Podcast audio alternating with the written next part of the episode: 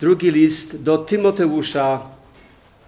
Kiedy się zastanawiałem, jakie jedno zdanie użyć odnośnie tych 13 wersetów, które będziemy omawiać dzisiaj z tego drugiego rozdziału, e, to tak naprawdę to, to jest bardzo krótkie zdanie. Synu, bądź mocny. Synu, bądź mocny. To się oczywiście odnosi do wszystkich chrześcijan, bez względu na to, e, czy jesteśmy siostrami czy braćmi. Synu, bądź mocny. Kto by się spodziewał, że tak mocno umotywujący list zostanie napisany z więzienia przez człowieka, który już dostał werdykt, czy usłyszał o werdykcie, że jest skazany na ścięcie jego głowy. Został uznany, tak jak czytamy, zaraz przeczytamy e, w tym e, liście Tymoteusza i w tym fragmencie, który jest przed nami, usłyszymy, został uznany jako taki pospolity przestępca. Wiecie, jakie było jego przestępstwo? Głosił, że Jezus Chrystus naprawdę zmartwychwstał. Głosił, że On umarł za nasze grzechy i że każdy, kto się upamięta i uwierzy w Niego, będzie zbawiony. To było jego przestępstwo. I kiedy on tam będąc w tej celi, ciemnej celi, zimno mu było, bo prosi o płaszcz, pisze swój ostatni list, jaki mamy zapisany w Piśmie Świętym i rzeczywiście to był jego ostatni list, apostoł, apostoł do pogan. Apostoł pogan napisał ostatni list i tam nie opowiada o tym, nie tylko nie opowiada o tym, jak mu ciemno jest, jak zimno mu jest, jak, i wiecie, jak źle go wszyscy potraktowali. Wspomina o tym, ale tylko poda, a jako przykład. Po prostu pisze do Tymoteusza, aby go zmotywować, jego współpracownika, młodszego współpracownika Ewangelii Jezusa Chrystusa. Ten list jest głównie do nauczycieli w Kościele. Do tych, co przewodzą, ale zobaczymy, że ma odniesienie do każdego z nas. Każd do każdego, kto naprawdę chce iść za Chrystusem. Kto naprawdę chce iść za Chrystusem bez względu na koszt, bez względu na cenę, bez względu na cierpienie. I przyszedł do Tymoteusza, aby go zachęcić. Doświadczyłeś kiedyś coś takiego, że poszedłeś kogoś zachęcić, bo myślałeś, że są w trudnej sytuacji, ale ich wiara w Boga i ich taka bliska relacja z Chrystusem była, ta, była taka żywa, że oni Ciebie zachęcili. I to jest dokładnie to, co ja odczuwałem, gdy czytałem ten list. Paweł jest w strasznym położeniu. Z ludzkiego punktu widzenia ludzie mówili, oho, jaki biedny ten Paweł, zobaczcie, co ta Ewangelia, którą głosił, do czego go ona go doprowadziła ale on nie narzeka. On napisał ten list. Oczywiście to, co napisał, jest słowem Boga. Słowem Boga do Tymoteusza najpierw, jako tego pierwszego odbiorcy, ale również dla każdego z nas, bo to słowo przetrwało i jest w kanonie Nowego Testamentu. Tymoteusz był w trudnej sytuacji. Pierwsze wyzwanie, jakie miał, to jego osobowość. To jego osobowość. W takim wieku nastoletnim patrzysz się na innych i, i mówisz, jak chciałbym być tak jak on, albo tak jak ona. A potem wiecie, czas mija i mówisz, nie, nie, wystarczy tych problemów, jakie ja mam. Zaczynasz siebie akceptować, ale jest taki, oczywiście jest, przez całe nasze życie tak naprawdę zmagamy się z pewnymi rzeczami czasami nie chcielibyśmy mieć tego czy tamtego w naszej osobowości. E, ale pierwsze wyzwanie, jakie miał Tymoteusz, to była jego, jego osobowość. Dzisiaj takich ludzi nazywamy introwertykami. Nie wiem, czy to tak dokładnie było. A, a jeśli myślicie, że Bóg używa mocnych indywidualności, to na przykładzie Tymoteusza mogę wam powiedzieć, że się mylicie. Jeśli myślicie, że Bóg używa tylko tych, wiecie, wygadanych, mocnych osobowości, bo Tymoteusz był nieśmiałą osobą. My to wiemy z listu, bo Paweł mówi do niego właśnie, e, aby był bardziej śmiały, aby się nie wstydził. Aby nie pozwolił, aby ludzie patrzyli na niego z góry. Był nieśmiałą osobą. Można by powiedzieć, że był bojaźliwej osobowości. Ale dobra nowina jest taka, że Bóg nie musi zmieniać Twojej osobowości, aby cię, aby cię użyć. On jest w stanie użyć tej osobowości, jaką Ci dał, kiedy Cię stworzył. bo on dokładnie wiedział, jak się stworzył. To też daje nam taką ulgę. Możesz przyjąć to, kim jesteś, jak cię Bóg stworzył i zaakceptować to. I nie możesz mówić, Boże, użyj mnie takim, jakim jestem. Bo On chce Cię użyć takim, jakim jesteś. Dalsze, jeśli chodzi o Twoją osobowość oczywiście, dalsze kazanie myślę, że pokaże, jaka jest tajemnica Bożego sposobu użycia w służbie takich ludzi jak Tymoteusz i to daje oczywiście nadzieję Tobie i mi. Pierwszy problem, jaki Tymoteusz miał, to była jego osobowość, ale drugi problem, który miał, nie był uzależniony od niego. Drugi problem był zewnętrzny. E, chodziło o to, że sytuacja w, jego, w regionie, w którym, w którym przebywał, w Azji Mniejszej, była bardzo trudna, chcę Wam powiedzieć. E, a o tym czytamy w pierwszym, w pierwszym rozdziale, werset, werset 15. Wiesz o tym, że odwrócili się ode mnie wszyscy ci w Azji, wśród których jest Figelos i Hermogenes. Niech Pan okaże miłosierdzie domowi Onezyfora, bo często mnie pokrzepiał i nie wstydził się mojego łańcucha. Ale gdy znalazł się w Rzymie, usilnie mnie szukał i znalazł. Niech mu Pan da znaleźć miłosierdzie u Pana w tym dniu. A jak bardzo usługiwał w Efezie, ty wiesz lepiej. Paweł mówi w tym wersecie 15 o sytuacji, jaka była, że wielu się odwróciło. Właśnie w Azji. Kiedy zobaczyli, że co się stało z apostołem do pogan, to mówią, oho, to nas też również to czeka. A może ta Ewangelia nie jest warta tego, aby tak bardzo się poświęcać. I zaczęli być przyciągani do innych nauk i odciągani od, od cierpienia i od życia e, w poświęceniu dla Ewangelii, dla Chrystusa. I, i, i, i, i, Tymoteusz widział tych ludzi, on znał ich, tych ludzi. Dlatego Paweł po imieniu ich wspomina.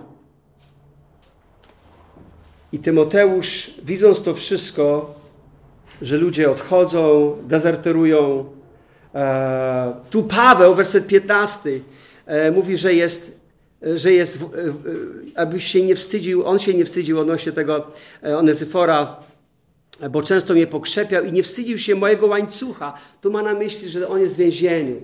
On dosłownie miał łańcuchy w swoich nogach, nie wiem, czy tylko nogach, czy tylko swoich rękach, a może jedno i drugie.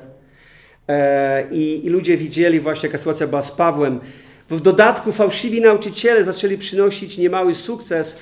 O tym mówi 2.15. Postaraj się stanąć przed Bogiem jako wypróbowany, jako pracownik, który, którego nie trzeba się wstydzić, prawidłowo wyjaśniający słowo prawdy, a pospolitej pustej mowy unikaj, bo jeszcze dalej posuną się bezbożności, a ich słowo rozszerzy się jak gangrena. Do nich należy Hymeneusz i Filetos. Widzicie? Oni zaczęli zdobywać popularność. Może byli świetnymi mówcami. Mieli świetną osobowość. I myśleli, że Bóg ich użyje.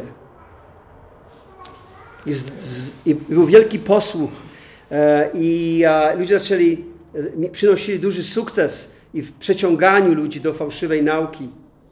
Zobaczymy, do czego wzywa Paweł Tymoteusza, w jaki sposób apeluje do niego. Nie zapomnijmy, że, nie zapominajmy, że drugi Tymoteusza jest ostatnim spisanym listem przez apostoła Pawła w Nowym Testamencie. To jest jego testament dla Tymoteusza. Słowo do Tymoteusza, oczywiście, to Boże Słowo dla każdego z nas. Paweł zdawał sobie sprawę, że czas się zbliża już ku końcowi. I decyduje napisać do, do Tymoteusza, ponieważ obawia się, aby Tymoteusz nie uległ negatywnym wpływom i nie osłabł pod naporem tych wszystkich różnych wydarzeń prześladowania na zewnątrz, ludzie odchodzą, popularności tych fałszywych nauczycieli, jego taka nieśmiała osobowość. I dlatego Paweł mówi: Synu mój, bądź mocny.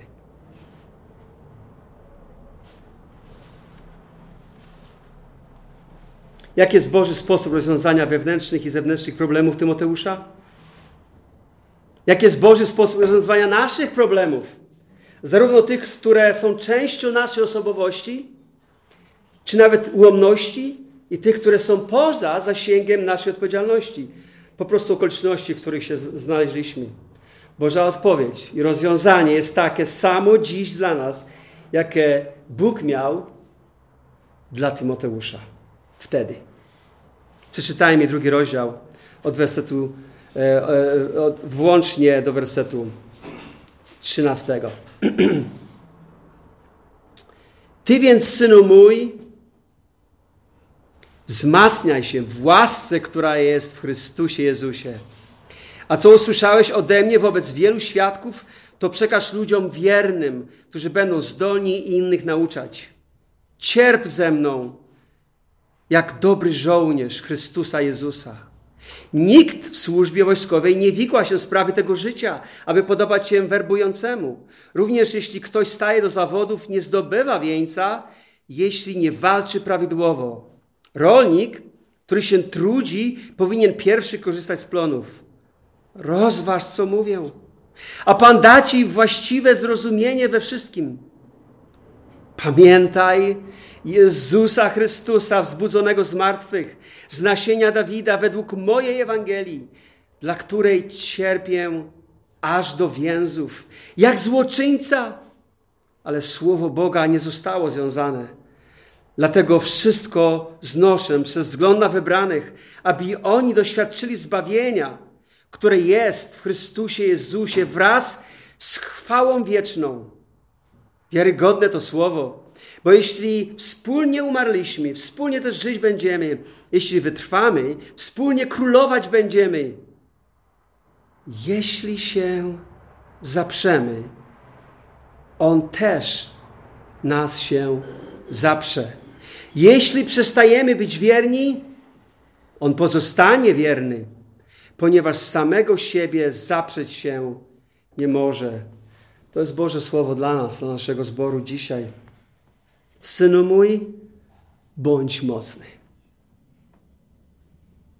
Ale jak? Chcę Wam przypomnieć zadanie, jakie on miał jako jeden z nauczycieli w zborze. W wersecie 1.13 Zachowuj wzorzec zdrowej nauki, albo wzoruj się na zdrowej tej nauce apostolskiej, Paweł mu tu mówi, którą ode mnie usłyszałeś, wierzy miłości, która jest w Chrystusie Jezusie. I potem apostoł Paweł mówi, strzeż, werset 14, 1,14, strzeż pięknej lokaty przez Ducha Świętego, który mieszka w nas. Strzeż tego depozytu wiary, który otrzymałeś, który otrzymałeś przez Ducha Świętego. Tak jak Paweł otrzymał ten depozyt wiary. To prawdziwe biblijne chrześcijaństwo. On przekazał to Tymoteuszowi i przekazał to wszystkim innym. I teraz rolą Tymoteusza jest nie tylko strzec i zachować tą prawdziwą wiarę chrześcijańską dla siebie, ale tak czytamy w tym drugim rozdziale, w wersecie drugim, a co usłyszałeś ode mnie wobec wielu świadków, to przekaż ludziom wiernym albo godnym zaufania, którzy będą zdolni innych nauczać. 2.15. Postara się stanąć przed Bogiem jako wypróbowany, jako pracownik, którego nie trzeba się wstydzić, prawidłowo wyjaśniający słowo prawdy. To jest odpowiedzialne miejsce tutaj stanąć. Musimy prawidłowo to słowo wykładać. Unikać pospolitej mowy, polityki, tak to jest w kościele, o jakim tutaj znamy w Polsce. Następny werset. I w czwartym rozdziale, w tej samej myśli, jaką rolę ma Tymoteusz, Paweł mówił 4:3, bo nastanie czas, gdy zdrowego pouczenia nie zniosą, albo zdrowej nauki, w zależności od tłumaczenia, ale chętni łechtać własny słuch albo własne uszy, otoczą się nauczycielami według własnych pożądań. I Tymoteusz już to widział, to już się działo wtedy. I co? Odwrócą się od słuchania prawdy, skręcą zaś ku mitom, tradycją, baśnią, jak, cokolwiek tutaj możemy dodać. Ty jednak bądź trzeźwy, we wszystkim cierp, wykonuj dzieło ewangelisty, dopełnij swojej posługi, dopełnij swojej posługi. I do, dlatego musisz być mocny, synu mój. Ty musisz być mocny. Zauważmy, w jaki sposób apostoł Paweł pisze do Tymoteusza. Paweł mówi tak naprawdę, Tymoteuszu, nie ma złudzeń. Nie miej złudzeń. Życie chrześcijańskie jest trudne. Dlaczego jest trudne? Ponieważ wiąże się z cierpieniem dla sprawy Chrystusa.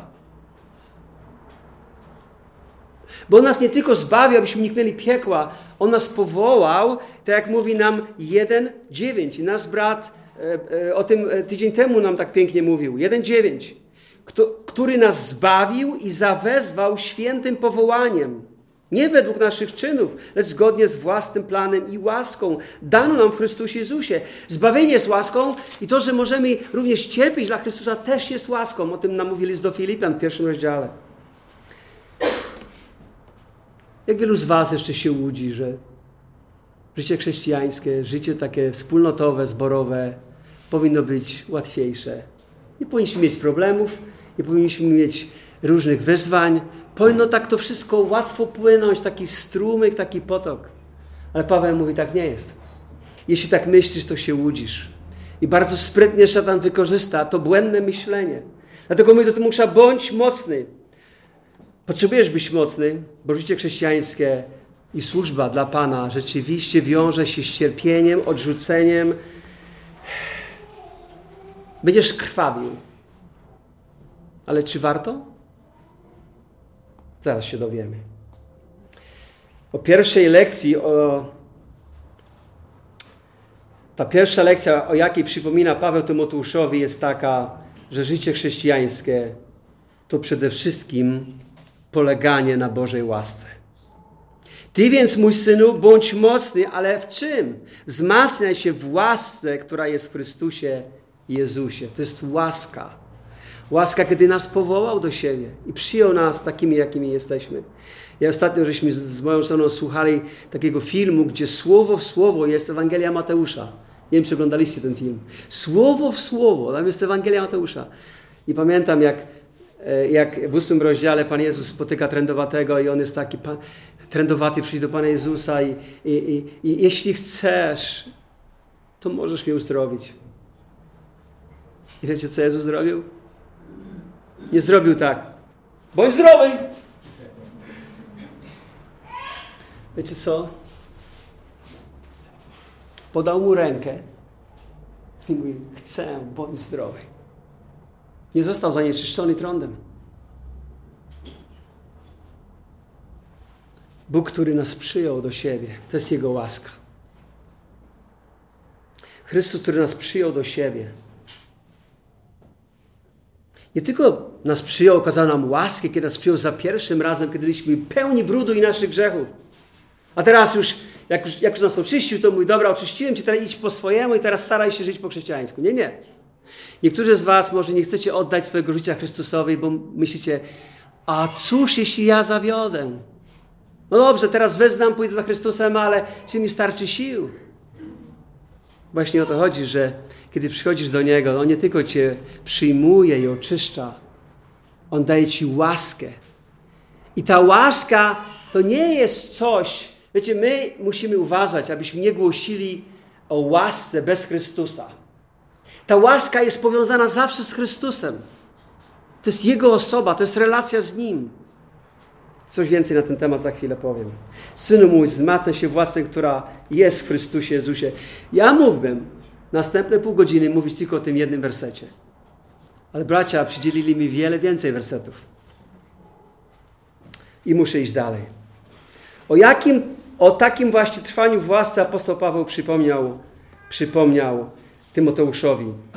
I zobaczcie werset pierwszy. Ty więc, mój synu, ty więc, mój synu, dosłownie, lecz ty, synu mój, lecz ty. Czyli jest jakiś kontrast z tym, co jest wcześniej napisane. W odróżnieniu od tych w Azji właśnie. Lecz ty, synu, nie bądź tak jak oni, którzy dezerterują, którzy, a, którzy odpadli, którzy odwrócili się. Ty raczej za przykładem właśnie tego Onezyfora, ty raczej idź według tego przykładu. Podobieństwie do Onezyfora. Lecz ty, synu mój, Bądź silny, wzmacnaj się w łasce, która jest w Chrystusie Jezusie. Paweł napisał w tym poprzednim rozdziale rozszerzający się, o rozszerzającym się odstępstwie od wiary w rzymskiej prowincji Azji.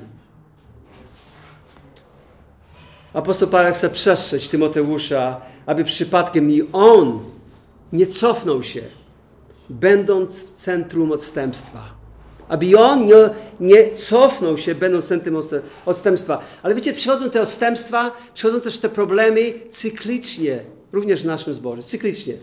to możesz prawie zegarek już stawić sobie. Ok, za pół roku będziemy mieć znów jakiś problem. Bo Bóg testuje. Paweł mówi w liście do Koryntia, że muszą być podziały i problemy wśród was, aby wyszło na jaw, kto naprawdę wierzy i kto naprawdę chce iść za Bogiem. Słowa te wzywają Tymoteusza, aby przeciwstawił się ogólnie, panującemu na, ogólnie panującym nastrojom. Nie bądź, można powiedzieć, jak gołębie na krakowskim rynku. Kiedyś taki brat u nas był i opowiadał o tym. Jako starszy zboru opowiadał, co się dzieje w zborze, który, z którego pochodzi. Że pojawi się problem, to po prostu jest wiele gołębi i czasami to w zborze właśnie przez problemy się okazuje, kto jest takim gołębiem, który jest ciągle wystraszony. Ja sam tego doświadczyłem, że jak idziesz do tego e, e, krakowskiego rynku i jest mnóstwo tych, tych, tych, tych, tych, tych gołębi i nagle troszeczkę tak zrobisz tak, to już wszystkie, cała chmara odlatuje. Tak bardzo są bojaźliwe. Nie bądź jak te gołębie na rynku w Krakowie. Synu mój, bądź silny. Nie jestem prorokiem ani synem proroka, ale wiem, że czym dłużej będziecie chrześcijanami, będziecie mieli możliwość doświadczenia różnych zniechęcających przeżyć. I pojawi się pytanie, na czym się oprzesz, gdy to wszystko przyjdzie. Nie opiera się na uczuciach. Nie opiera się na jakichś zmyślonych faktach. Oprzyj się na autorytecie Słowa Bo Bożego, na Jego łasce. I tego, do tego właśnie wzywa apostoł Paweł Tymoteusza. Dosłownie przetłumaczyć ten werset Synu mój, wzmacniaj się, tak naprawdę dosłownie kontynuuj w byciu ustawicznie wzmacnianym w łasce, którą daje Chrystus. Synu mój, kontynuuj w byciu ustawicznie wzmacnianym w łasce, którą daje Chrystus. Paweł pisze, Wiemy, że Twoja sytuacja, Tymoteusz, jest trudna. Ja sam nieraz takiej byłem. Nie dziwię się, że jesteś przestraszony i słaby, ale Tymoteuszu, nie możesz się poddawać. Ty musisz być silny. John Stott to tak to fajnie słowami ubrał, kiedy powiedział, napisał: Oczywiście, gdyby nauki Pawła na tym się zakończyły, byłyby one bezskuteczne, a nawet absurdalne. Apostoł mógłby równie dobrze powiedzieć wężowi, by stał się szybki jak koń, by latał. Jak i nakazać komuś tak bojaźliwemu jak Tymoteusz, by był silny. Widzimy, że Paweł nie zachęca tutaj Tymoteusza, aby był silny sam w sobie. Tymoteusz musi znaleźć siłę nie w zakamarkach swojej natury, lecz Bożej łasce. Z Bożej łasce, koniec cytatu. Ta sama łaska, przez którą zostaliśmy zbawieni, darowani życie wieczne, jest tą samą łaską, która jest nam potrzebna w dziedzinie służby chrześcijańskiej i życia chrześcijańskiego. Pamiętajmy, nigdy nie powinniśmy oddzielić łaski od osoby. Ta łaska jest w Jezusie Chrystusie. Pan Jezus powiedział: Nic beze mnie uczynić nie możecie. My nie jesteśmy zbawieni z łaski po to, aby kontynuować o własnych siłach. Życie z Bogiem dla wierzącej osoby jest ustawicznym wzmacnianiem się w relacji z Chrystusem. Bo będąc w relacji z Chrystusem, w taki sposób się wzmacniasz i otrzymujesz potrzebną łaskę w czasie, kiedy ją najbardziej potrzebujesz. Wierzący w Galacji, apostoł Paweł gani ich, że zaczęli w łasce, a teraz kończą na uczynkach. Kontynuowanie w łasce nie jest łatwą rzeczą, ponieważ zrozumienie łaski jest takie, że ja na nią nie zasługuję, to raz, a po drugie muszę wyznać, że jestem słaby, że, że jestem nieadekwatny.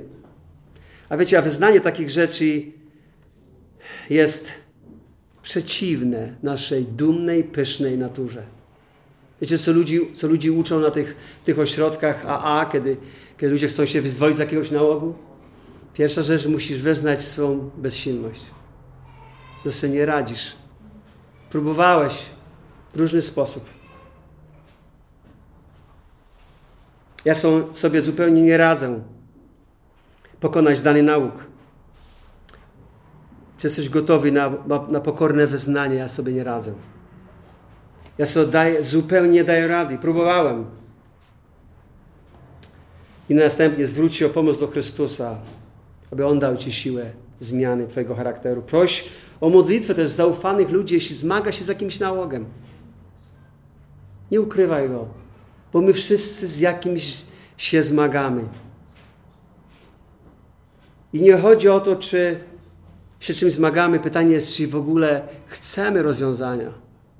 Czy chcemy uwolnienia. Bo Kościół to nie Muzeum Świętych, ale szpital dla chorych. Ale w szpitalu również, jeśli nie będziesz korzystał z tego, że oni mówią, dzisiaj idziesz na takie badania, masz wziąć taką tabletkę, to jeżeli nie będziesz się dostosowywał, również powiedzą ci, niestety ty nie chcesz być zdrowy i cię wypiszą. Tak, zbór bardziej przypomina szpital dla chorych niż Muzeum Świętych. Ale mamy robić postępy. I te postępy będziemy robić, kiedy zwrócimy się do Chrystusa, kiedy zawiążemy relacje z Nim i, i potem trwamy w Chrystusie. Satan, szatan utrzymuje, utrzymuje nas pod takim kluczem. Wyobraź sobie szafę i czym bardziej upadasz i masz jakiś nauk, to szatan chce, abyś wchodził do, tego, do tej szafy i on cię zamyka. I czasami cię wypuszcza. Dobrze, możesz wyjść. I musisz przyznać się, jestem zniewolony. Ja potrzebuję Bożej łaski, ja potrzebuję Bożej pomocy. I wtedy, kiedy otworzysz się, to wtedy ta moc tej skrytości, tego grzechu cię naprawdę daje ci taką moc, bo będziesz naprawdę prosił i miał odwagę prosić o pomoc. Która jest w Chrystusie, która również jest w wspólnym modleniu się i wspieraniu się nawzajem. Nie widzimy, aby Tymoteusz miał jakikolwiek nauk, ale czuł, że, że po prostu nie sprosta wyzwaniom, jakie zostały na niego nałożone. Ty, synu mój, Paweł porównuje e, go do. E, Paweł tutaj takie robi porównanie z siłą dziecka. A siłą, siła dziecka jaka jest? Siła nie jest domeną dziecka. Paweł mówi Tymoteuszu, jako dziecko Boże potrzebujesz polegania na łasce Bożej, abyś mógł być silny i abyś mógł dopełnić, tak jak w tym czwartym rozdziale mówi, abyś dopełnił swojej posługi. Czujesz, że nie dasz rady dopełnić swojej usługi? Ja wiele razy to czułem. Dlatego słowa Tymoteusza są dla mnie tak wielką zachętą.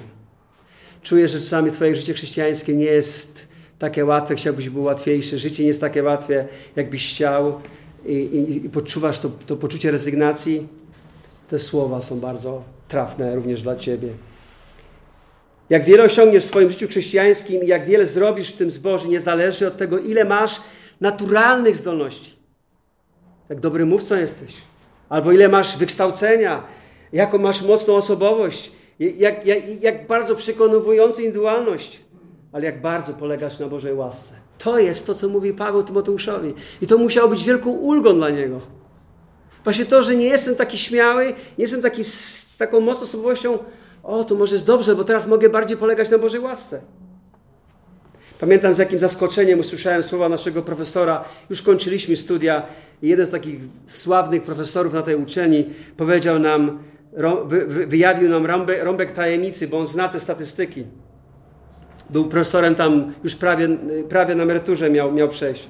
I powiedział nam coś, co było z wielkim zaskoczeniem dla nas wszystkich. Powiedział, czy wiecie, że co, co statystyki podają, że najbardziej efektywni w służbie chrześcijańskiej nie są ci studenci, którzy się najlepiej uczyli. Myśmy się spodziewali, że tak. A mówi nie. Nie, raczej ci, co by, którzy się zmagali z nauką. Ci, którym nie przychodziło to łatwo i naturalnie i musieli się uczyć polegania ustawicznie na Bożej łasce. I to ma sens, prawda? Mogą być wyjątki, ale i tak prawda jest taka, że jeśli nie polegają na Bożej łasce, to bez względu na to, jak zdolni byli, i tak im to nie pomogło. I czasami słyszy się o, wiecie, o znanych pastorach, o wielkich teologach, no, krasomówcy, no, to, co, mu, to, co mówią, to mógłbyś od razu spisać książki pisać. A potem się okazuje, że po prostu wielki nie wypał. Przykład samego apostoła Pawła, który zachęcał Tymoteusza, aby wzmacniał się w łasce. On sam musiał nauczyć się tej samej lekcji i nie przyszło mu to łatwo. W drugim liście do Koryntian mówi, że prosił Pana, aby usunął pewien cień z jego życia i co usłyszał? Usłyszał słowo od Pana, Pana Jezusa, lecz powiedział do mnie, Paweł mówi, wystarczy, ty, że ma, wystarczy Ci, że masz moją łaskę. Dosyć masz. Moja łaska wystarcza. Nie potrzebujesz niczego innego. Wiecie, jak potężna jest Boża łaska? Ona Ci wystarcza.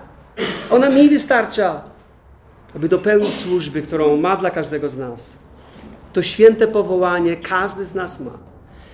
I możemy je dopełnić właśnie polegając na relacji z Chrystusem. I ta łaska płynie, jak my jesteśmy podłączeni do Niego, że tak powiem. Bo On jest tym krzewiem winnym, a my jesteśmy winoroślą. Podłączeni do Niego, czerpiemy soki od Niego, tą siłę, tą łaskę, tą miłość. I dlatego Paweł mówi, kiedy jestem słaby, wtedy jestem mocny. To jest łaska, która nawet łamie prawą fizyki. Moc nie znajduje się w posiadaniu mocy, ale w byciu słabym i znalezienie się w sferze Bożej łaski. To jest paradoks, prawda? To jest paradoks. Jak ja, kiedy jestem słaby, to jestem mocny. Jak to jest możliwe? A to jest Boże, Boży absolut. Nawet gdyby dla nas, a szczególnie dla świata, wydawało się to sprzecznością.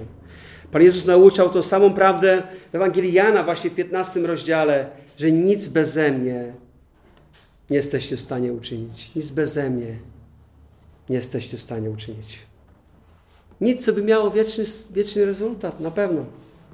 Powód, dla którego Tymoteusz potrzebuje ustawicznie być wzmacniany łaską, jest bardzo ważny. Jaki to jest powód? Dlaczego on ma być silny? Dlaczego ma być mocny? Werset drugi. A co słyszałeś ode mnie wobec wielu świadków, to przekaż ludziom wiernym albo godnym zaufania, którzy będą zdolni i innych nauczać. Apostoł Paweł w tym 13 wersecie właśnie mówił, i, i, że żeby się trzymał też zdrowej nauki. Aby sam się trzymał, ale tutaj mówi mu, aby nie tylko trzymał sam dla siebie, aby ją przekazywał. Aby ją przekazywał. Tu jest mowa o tym, co usłyszałeś wobec wielu świadków. To jest przywilej. A po, ten Tymoteusz był świadkiem tego, co było ogłaszane. I to nie był tylko apostoł Paweł, to byli też inni apostołowie. I ludzie, którzy znali Chrystusa nawet. I on mógł widzieć tych ludzi, słyszeć tych ludzi. On znał też Stary Testament, wiedział, że to wszystko, co zostało przepowiedziane w Testamencie, spełniło się w Jezusie Chrystusie. I on to, co słyszał od wielu świadków, Paweł mówi, aby przekazał to następnemu pokoleniu. Innymi słowy, Tymoteusz jest pomiędzy pokoleniami. Pewien komentator Simpson powiedział takie ważne słowa: Pochodnia niebiańskiego światła musi być przekazana, niezgaszona z pokolenia na pokolenie. Więc Tymoteusz ma uważać się za stojącego pośrodku między okresem apostolskim a tym okresem późniejszym. To miał taką rolę. Czujecie, co na jego barkach spoczywało? Jak on upuści to, tą pochodnię, to nie będzie dobre dla następnego pokolenia. Szczególnie wśród tych, których, na których mógł Tymoteusz wpłynąć. Godni zaufania, mówi przekaż ludziom godnym zaufania. Nie oznacza, wiecie, ludzie ze statusem, którzy się fajnie ubierają. A nie mówi tu o ludzi ze statusem, ale ludzi z, z dobrym po prostu nastawieniem. Chętni się uczyć. Chętni się uczyć. Którzy chcą się uczyć. Módlmy się, abyśmy my jako prowadzący ten zbór wykonali to zadanie dobrze i zauważali tych, którzy chcą się uczyć. Miałem taką radość poprosić jednego z naszych braci, aby przygotował kazanie za parę tygodni, bo on wierzy, że takim jest na dzień dzisiejszy, godny zaufania. Wierni wypełniający to, co na tym etapie Bóg mu daje. I wielu jest wśród nas takich. I przybywa ich. Wiecie, my wszyscy możemy być tacy. I Bóg oczekuje, abyśmy byli godni zaufania. Abyśmy chętni się, by, chętni, chętni się uczyć. bo na nas również spoczywa ta odpowiedzialność przekazania tej pałeczki Ewangelii. Kolejny powód, dla którego Tymoteusz ma ustawicznie być wzmacniany w łasce, rozdział trzeci. Jaki powód? Cierp ze mną albo współcierp jako dobry żołnierz Chrystusa Jezusa. Werset trzeci. Kolejny powód, ponieważ Tymoteuszu będziesz musiał znieść cierpienia dla Ewangelii. Ponieważ cierpienie jest nieodłączną cechą bycia chrześcijaninem. Tak jak Onezyforos, Onezyforos brał udział w cierpieniu, tak Ty, Tymoteuszu, musisz cierpieć razem ze mną i wszystkimi innymi. Nie chodzi tylko o trudności, ale chodzi o cierpienie dla spraw Ewangelii i konsekwencji, która ona niesie. Jak ma cierpieć? Jak ma cierpieć? I Paweł mu tu daje pewną analogię, pewną metaforę, pewne, pewne podobieństwo. Jak ma cierpieć? Ma cierpieć jako dobry żołnierz Chrystusa, Chrystusa Jezusa. Narażenie na cierpienie jest nieodłączną cechą bycia w wojsku, bycia żołnierzem. To jest trudne powołanie być żołnierzem.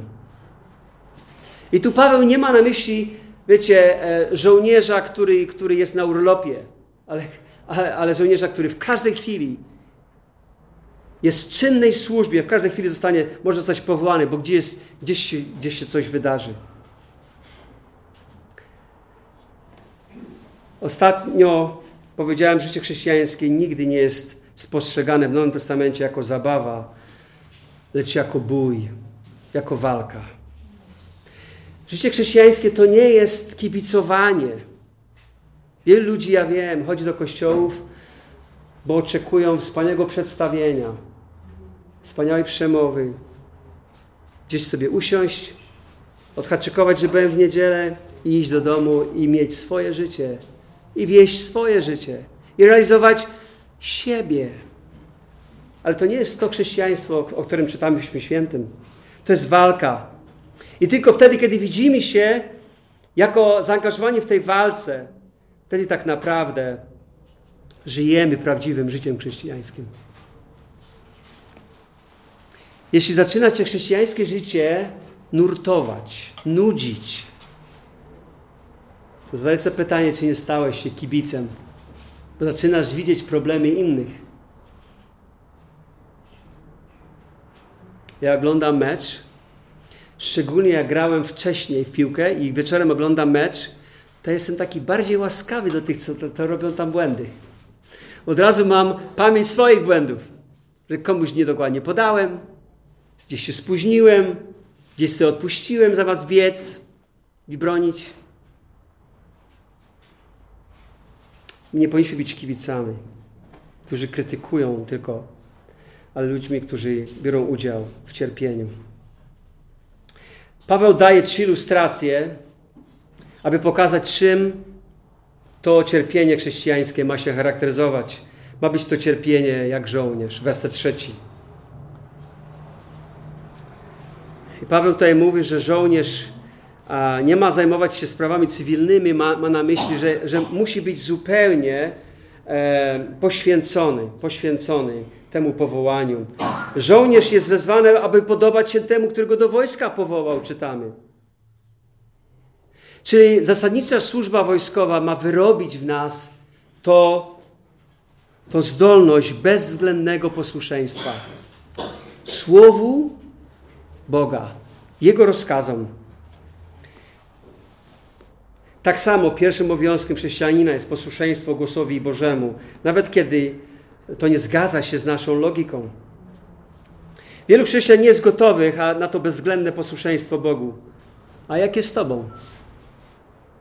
To jest coś, co się po prostu uczymy w procesie. Ale Biblia mówi, że być wierny w małym. Bądź wierny w małym.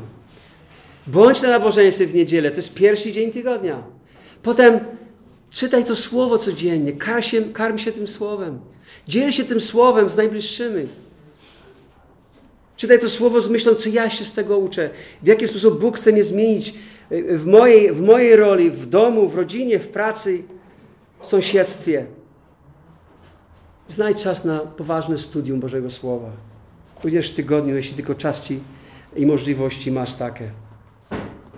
Kolejną rzeczą, do której przygotowany jest żołnierz i powinien być przygotowany, to jest poświęcenie. Chrześcijanin zawsze musi być gotowy na poświęcenie. Poświęcić siebie, swoje pragnienia, swój los dla Boga i Bożego ludu, i Bożej służby. Żołnierz jest szkolony również w lojalności. Kiedy rzymski żołnierz wstępował do armii rzymskiej, to składał tak zwane sakramentum. To była przysięga, że będzie wierny cesarzowi aż do końca. Ktoś zapisał rozmowę pomiędzy francuskim marszałkiem o nazwisku Foch, w pewnym, jego rozmowę z pewnym oficerem w czasie I wojny światowej. Kiedy była pierwsza wojna światowa? 1918, tak? Skończyła się, skończyła. Dokładnie, skończyła się. Przynajmniej wiemy kiedy skończyła. Okay? Nasza młodzież 1918, ale ona się skończyła. I właśnie w czasie tej, trwania tej wojny ten francuski marszałek, który był strategiem wojskowym i tak dalej, e, ktoś zarejestrował właśnie rozmowę pomiędzy nim a pewnym oficerem w czasie trwania wojny. I marszałek e, mówi: Nie wolno wam się cofnąć. Musicie trzymać się za wszelką cenę, utrzymać się za wszelką cenę, mówił marszałek. Przerażony oficer odpowiedział: To znaczy, że musimy wszyscy umrzeć? Właśnie tak, odpowiedział Foch. Najwyższą ceną żołnierza jest wierność. Najwyższą ceną żołnierza jest wierność do końca, do śmierci. Tak samo chrześcijanin musi być wierny Jezusowi Chrystusowi we wszystkich kolejach życia, aż do końca, aż do bram śmierci. Kiedy oddamy ten ostatni oddech i po tej drugiej stronie zaniosą nas aniołowie i przystawią nas przed Jezusem Chrystusem. Wyobraźcie sobie, co to będzie za wielka radość. Jest apostoł Paweł mówi, mówi, bądź lojalny, jak dobry żołnierz. Drugi przykład, o którym mówi apostoł Paweł, to jest postawa, werset czwarty, zawodnika czy atlety. E, piąty. Również jeśli ktoś staje do zawodów, nie zdobywa wieńca, jeśli nie walczy prawidłowo. Apostoł Paweł nie będę się tu rozgadywał, ponieważ zawodnik i, i sportowiec to jest powiązane z wielkim wysiłkiem. Ja to przeżyłem, kiedy sam starałem się być zawodowym piłkarzem, ale ostatnio mogłem zobaczyć, jak mój syn, który był bardzo blisko, aby stać się zawodowym piłkarzem i miał predyspozycję do tego i, i miał charakter do tego, e, ale ja widziałem, jak, jak on się wyrzekał różnych wiecie, ciasteczek, cukiereczków, pizzy i wszystkich innych, jak jeździł na treningi, jak dodatkowe robił treningi, to naprawdę jest wysiłek, to jest ciężka praca. Często mówimy o nich kopacze, nie? piłki. I oczywiście niektórzy tylko kopią piłkę, a nie, nie trafiają. E, są i tacy, ale naprawdę to jest wysiłek. To jest ogromne wyrzeczenie. I apostoł Paweł mówi, jeśli to ludzie robią dla tej, dla tej zwykłej nagrody ludzkiej, to my powinniśmy uczyć się od nich, że, że warto się wysilić, warto przyjąć, podjąć dyscyplinę, zdyscyplinować swoje życie. Pomyśl o dziedzinach życia, które musisz zdyscyplinować. Ja ostatnio Duch Święty tak mi, tak mi wspomniał, tak dotknął mojego serca, że no muszę częściej odkładać ten telefon. Ja wiem, że to nie robię dla zabawy, nie gram tak, nie mam swoich gierek, tam jakoś nie nauczyłem się tych gierek, ale, ale, ale i tak muszę go odkładać i wiedzieć, kiedy go odkładać, a kiedy nie. I bardziej się skupić na relacji z Chrystusem. W jakiej dziedzinie życia Ty dzisiaj potrzebujesz dyscypliny? Teraz Duch Święty przemawia Twojego serca. I to jest dobra okazja, abyś mógł Mógł powiedzieć, Panie, tak dotknij tego, tej dziedziny mojego serca. Ja muszę to odłożyć.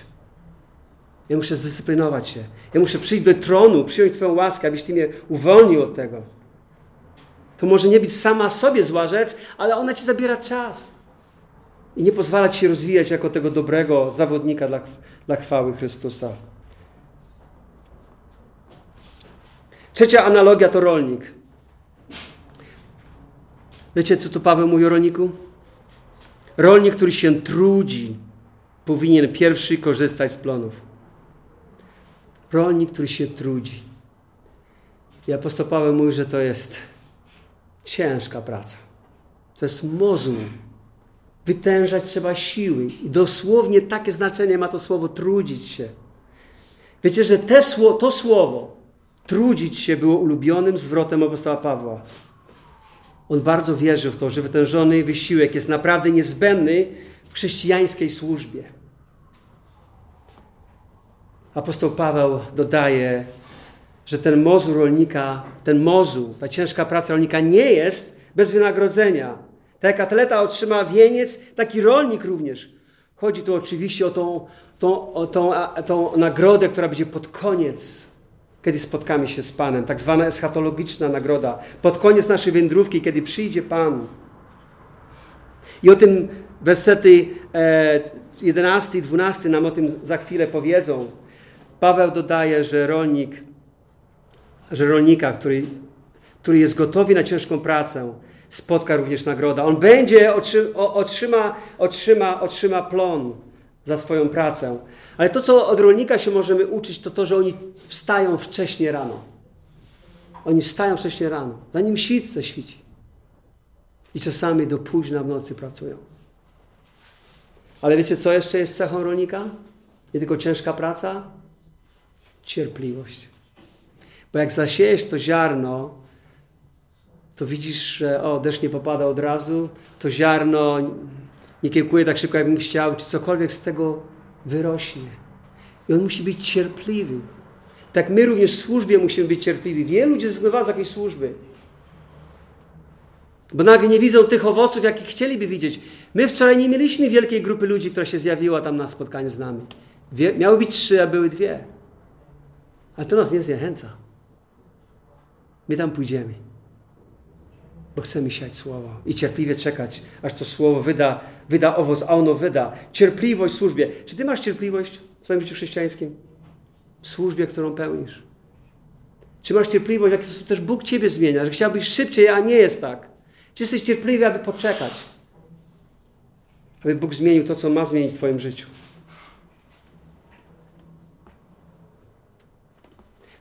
Apostoł Paweł, dając te trzy analogie, pokazuje trzy aspekty oddania, które powinny charakteryzować Tymoteusza i wszystkich tych, którzy chcą naprawdę przekazać ten depozyt wiary, to prawdziwe chrześcijaństwo następnemu pokoleniu.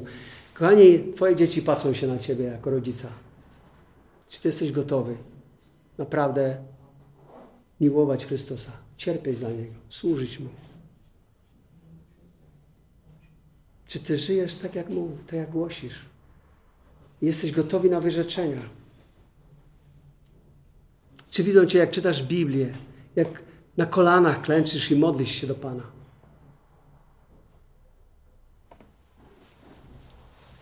Poświęcone, poświęcenie żołnierza, dyscyplina i wierność regułom charakteryzujące zawodnika i pracowitość i cierpliwość rolnika. To są te trzy analogie i Paweł wiele nas uczy przez te trzy analogie. Życie chrześcijańskie jest trudne, ponieważ jest powołaniem do usługiwania i do cierpienia. I werset siódmy apostoł Paweł mówi rozważ, co mówię. Rozważ, co mówię, a Pan da Ci właściwe zrozumienie we wszystkim. I tu mamy taką, takie, takie dwie rzeczy, takie dwie rzeczy w tym siódmym wersecie mamy. Rozważ, co mówię, czyli to, co ja Ci mówię, Innymi słowy, co mówi Słowo Boże, bo co mówił Paweł, to nie były tylko jego opinie, ale Słowo Boże, to co, rozważ to, co ja mówię, jest tak bardzo ważne w studiowaniu Pisma Świętego. Najpierw musisz wiedzieć, co ten tekst mówi, a potem, co on oznacza w kontekście.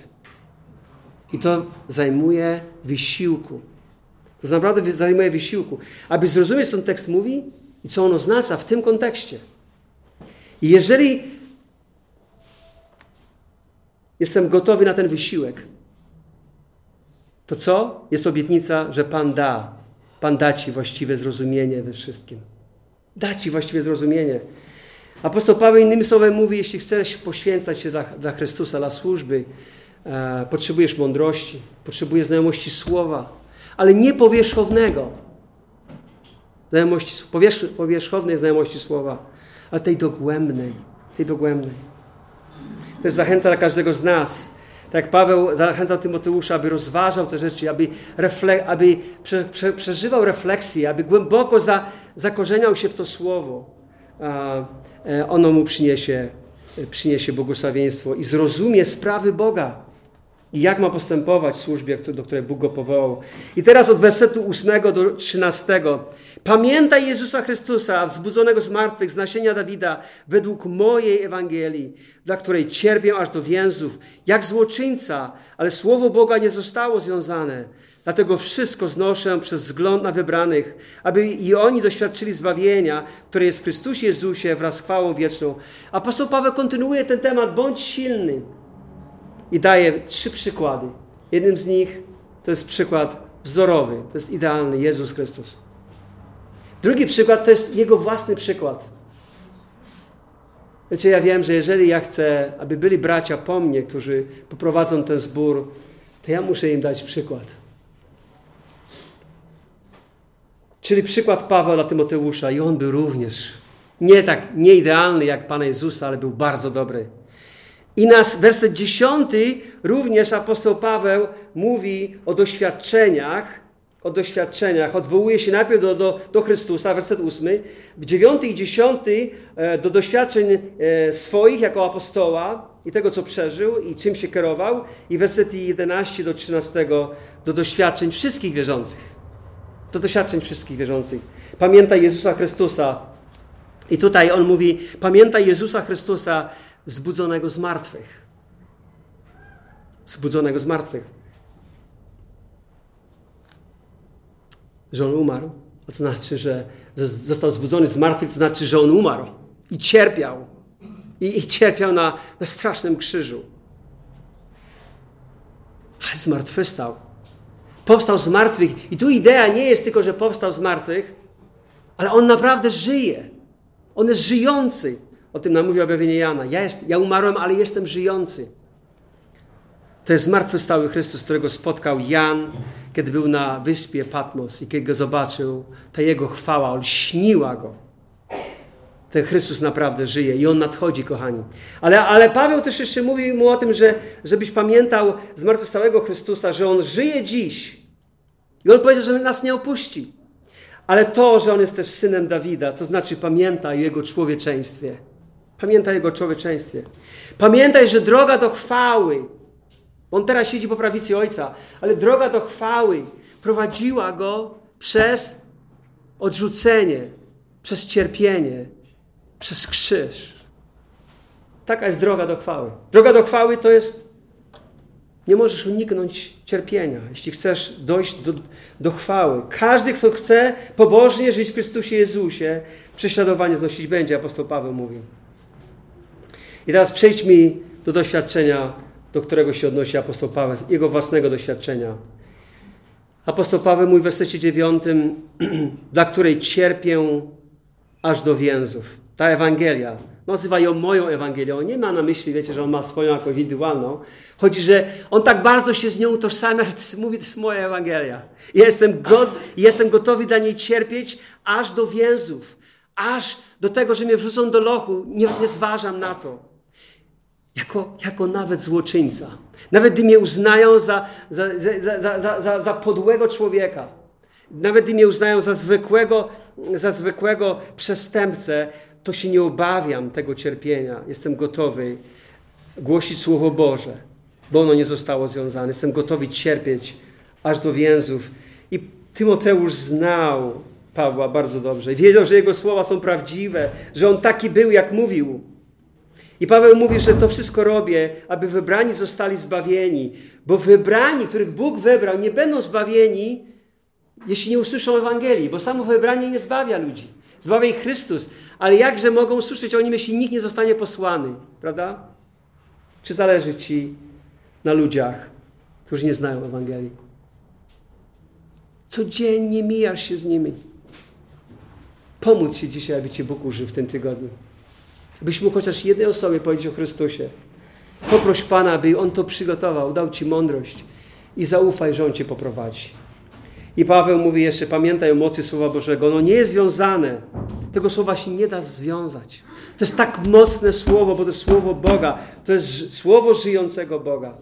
I w wersecie od 11 do 13 apostoł Paweł mówi, wiarygodne to słowo, bo jeśli wspólnie umarliśmy, wspólnie też żyć będziemy, jeśli wytrwamy, wspólnie królować będziemy, jeśli się zaprzemy, On też nas się zaprze. Jeśli przestajemy być wierni, On pozostaje wierny, ponieważ samego siebie zaprzeć się nie może. Apostoł Paweł odnosi się do doświadczenia, które będzie udziałem wszystkich chrześcijan. Jest to wspólne doświadczenie wszystkich, którzy wierzą w Chrystusa Jezusa. E, bibliści myślą, że to, jest, to był po prostu hymn, który śpiewali. Wiarygodne to słowo. Nie będę śpiewał, bo wiecie, może to różnie być, ale może ktoś z nas zrobi, tego, e, zrobi z tego taką pieśń. E, bibliści myślą, że to był właśnie taki hymn, który śpiewano. Nie dziwię się, bo to tak brzmi właśnie tak poetycznie i tak, tak się układa. Rymuje, można powiedzieć prawie, że jeżeli umrzemy, jeżeli, jeśli, jeśli wspólnie umarliśmy, wspólnie też żyć będziemy. I tutaj zgadzam się z tym, co bibliści e, uważają, że tu nie chodzi o śmierć dla grzechu, chociaż mamy umierać dla siebie i umierać dla grzechu, ale chodzi to, to umieranie dla mojego poczucia wygody, umieranie dla mojego poczucia bezpieczeństwa. Każdy z nas chce być bezpieczny, prawda? Czuć się dobrze. Lecz jestem gotowy umrzeć dla tego poczucia bezpieczeństwa, dla tego życia w komforcie. I jestem gotowy, aby umrzeć dla własnego komfortu i bezpieczeństwa. Wtedy będę gotowy na życie chrześcijańskie, które wymaga ciągłej wytrwałości i ciągłego umierania. Jaki jest cel cierpienia i znoszenie trudu? Jaki jest cel? Chcę powiedzieć, że kiedy przygotowałem się do mojego sezonu piłkarskiego. Uwierzycie w to czy nie, ale ja nadal jeszcze gram w lidze. I, I chcę Wam powiedzieć, że o wiele łatwiej mi się było przygotowywać. Kiedy wiedziałem, że będę grał, że dadzą mi minuty i będę grał na pewnej pozycji, gdzie wymaga to dużo biegania i tak dalej. E, I wiedziałem, że chcę dobrze wypaść w tej lidze i w, tym, i w, tym, e, w tej rundzie o wiele bardziej byłem zmotywowany. Niż tylko tak, o, pójdę sobie pograć. Ten cel jest bardzo ważny, e, kiedy myślimy o celu. Jaki jest cel tego cierpienia i znoszenia trudu? Trudno cokolwiek robić bez celu, prawda? Szczególnie cierpieć. Kto chciałby cierpieć bez celu? Ale jaki jest cel tego takiego właśnie życia chrześcijańskiego, takiego poświęconego życia chrześcijańskiego? Jaki jest cel? Werset drugi. Pomyślcie teraz o celu, werset drugi. Jak, a co słyszałeś ode mnie wobec wielu świadków, to przekaż ludziom wiernym, którzy będą zdolni innych nauczać. Jaki to jest cel? Ci, którym przekazuję Ewangelia, oni potrzebują przykładu, nie tylko słów. Oni potrzebują przykładu. Taki jest cel, aby dać im przykład. Czym jest życie chrześcijańskie? Czym jest nauka chrześcijańska i życie, które jest zgodne z tą nauką? Werset dziesiąty. Inny cel, aby inni mogli doznać zbawczej mocy Ewangelii. Paweł mówi: Byłem gotowy na, na co? Znosić cierpienia dla wybranych, aby inni mogli doświadczyć mocy Ewangelii i być zbawieni. I 11 do 13. Jaki jest cel? Nagra nagroda w niebie. Nagroda w górze. Chcę Wam powiedzieć, że nagroda w niebie to jest coś oprócz zbawienia. Zbawienie jest nagrodą, ale jest darem od Boga, nagrodą od Chrystusa. Tylko dlatego, że uwierzyłeś, tylko że, że uznałeś się za niegodnego i uznałeś Jego za tego, który jest godzien, aby za Nim pójść. To, jest, to, to zbawienie jest za darmo z łaski. Ale Bóg też mówi o tym, że możemy z Nim królować. Chrystus mówi, że możemy z Nim królować. Jest nagroda dla tych, co prowadzą takie życie chrześcijańskie, bo Paweł mówi, jeśli z Nim umrzemy, zdając sobie sprawę, co znaczy umrzeć, co znaczy umierać codziennie? Jeśli jesteśmy gotowi umrzeć z Nim, to będziemy z Nim królować. Wspólnie też będziemy z Nim królować. Jeśli wytrwamy wspólnie, królować będziemy z Chrystusem. To jest cel. Czy On Cię motywuje? On mnie bardzo motywuje. A co jeśli nie zaufamy Mu? No co jeśli, jeśli Mu nie zaufamy? Jeśli wytrwamy wspólnie, królować będziemy. Jeśli się zaprzemy, On też się nas zaprze. Jeśli przestajemy być wierni, On pozostaje wierny, ponieważ samego siebie zaprzeć się nie może. I wiecie, ten werset 13 możemy czytać w taki sposób. No tak, On jest wierny, to nawet gdybym ja był niewierny, no to On jest wierny i mnie zachowa. Nie, nie, to nie taka jest idea tutaj, w tym 13 wersecie. Że On jest wierny sobie, swoim zasadom. Że On wszystko może, a skoro Bóg wszystko może, to dlaczego nie może pewnych rzeczy zrobić? Bo nie może zaprzeć samego siebie, czytamy. Ponieważ samego siebie zaprzeć się nie może. Jeśli Bóg powiedział, że ci, którzy nie uznają Chrystusa, pójdą do piekła, to Bóg nie zaprze samego siebie, nie zmieni zdania. On będzie wierny aż do końca i wypowie te słowa: idź precz ode mnie. Takie jest znaczenie tych, tych słów. Jeśli przestaniemy być wierni, ale in, inaczej można to powiedzieć, nie dochowujemy wierności albo nie ufamy, jeśli nie ufamy Chrystusowi, jeśli nie wierzymy Chrystusowi, On pozostaje wierny, ponieważ samego siebie zaprzeć nie może. On da ten werdykt, idź precz ode mnie. On naprawdę pośle aniołów, aby zebrali wszystkich z Jego Królestwa i wrzuci ich do ognia nieugaszonego, którzy nie zaufali Jego Słowu, którzy poszli za wszystkim innym, tylko nie za Chrystusem. Chcemy być zborem, w którym każdy wierzący ma możliwość i czuje się zobowiązany do służenia. I dużo, dużo, dużo osób służy. Wiele osób służy. Wykonujemy tę służbę w Bożej mocy, z takim poświęceniem, o którym Paweł pisał Tymoteuszowi. Służmy Mu z poświęceniem. Żyjmy nasze życie chrześcijańskie z poświęceniem. Twoje dzieci się patrzą. Twoi sąsiedzi się patrzą. Ty jesteś pomiędzy tym następnym pokoleniem. Bądź silny. Wzmacniaj się w łasce, która jest w Chrystusie Jezusie. Nie o własnych siłach, ale bądź silny w Chrystusie, w relacji z Nim. Chciałbym zakończyć to kazanie taką moją parafrazą wersa, wersetu siódmego. Popatrzcie się na werset siódmy. Rozważmy, co Paweł mówi, a Pan da nam właściwe zrozumienie wszystkiego. I gdy się do tego zastosujemy, tak będziemy gotowi żyć, będziemy gotowi na poświęcenie i cierpienie, to wszystko będzie wynagrodzone w Jego chwale. Będziemy razem z Nim królować. Amen.